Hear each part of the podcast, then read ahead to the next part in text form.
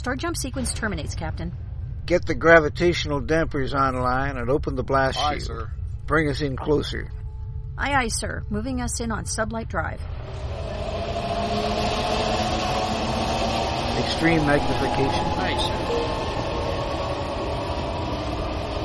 sir. The center of the galaxy. And there's our black hole.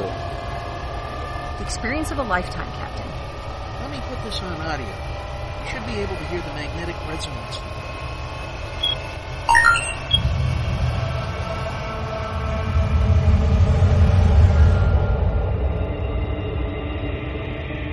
This is it, ladies and gentlemen. The edge of time and space, where the impossible can happen. Welcome to the event horizon.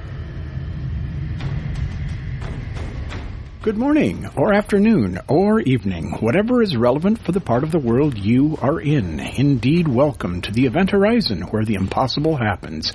Join us each week at this time as we delve into the worlds of science fiction, fantasy, and science fact in all their forms. I'm your host, Gene Turnbow, And I am your other host, Susan Fox. and with us is the driving force, the the guiding spirit, if you will, uh, behind the convention called WhedonCon, uh, also Whedonopolis.com. Uh, this is Marsia Powers. Welcome to the show. Thank you for having me. Yes, so we're all, you know, we're all sitting here and with our microphones and our headphones and our, our sock monkey, sock monkey pop, pop screens, uh, and our brand new mixer. And this is, this is the first time we've actually had a guest in studio instead of over Skype where we get to use all this stuff at once. That's okay. Well, it's also a good thing for you because I'm known to be a little talkative. So this way, when you start making faces at me or Uh-huh. throwing something my way, I'll know to stop talking. yeah, that's I. I know Well, me. actually, that makes, that actually makes for some really good guests. I mean, you just ask them three questions and they talk for an hour. And, and you, And we don't have to work. right, yeah, we don't have to do anything.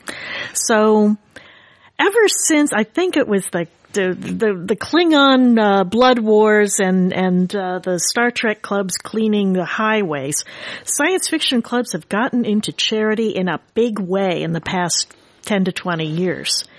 Um, the the, the manifestation we've been working with is fandom charities. Would you care to tell us a little more about fandom charities? Sure, I, I've now shrunk my commercial down to less than two minutes. I'm very, very proud of myself. Woohoo! So we're a group of fans who started uh, the Buffy meetup number two. That's how long ago. We're talking back in 2002, 2003, when we met in real life and went, oh, thank God that, you know, they weren't all crazy people at the meetup. But we got together and we decided that we wanted to have a news site. We were going down to San Diego Comic Con every year and we decided to go down there as a news site and interview and we were one of the first fan, well, one of the first news sites to use video instead of uh, writing our articles so that we could get the um, interviews up really fast. And in fact, we had a lot of fans who liked that they could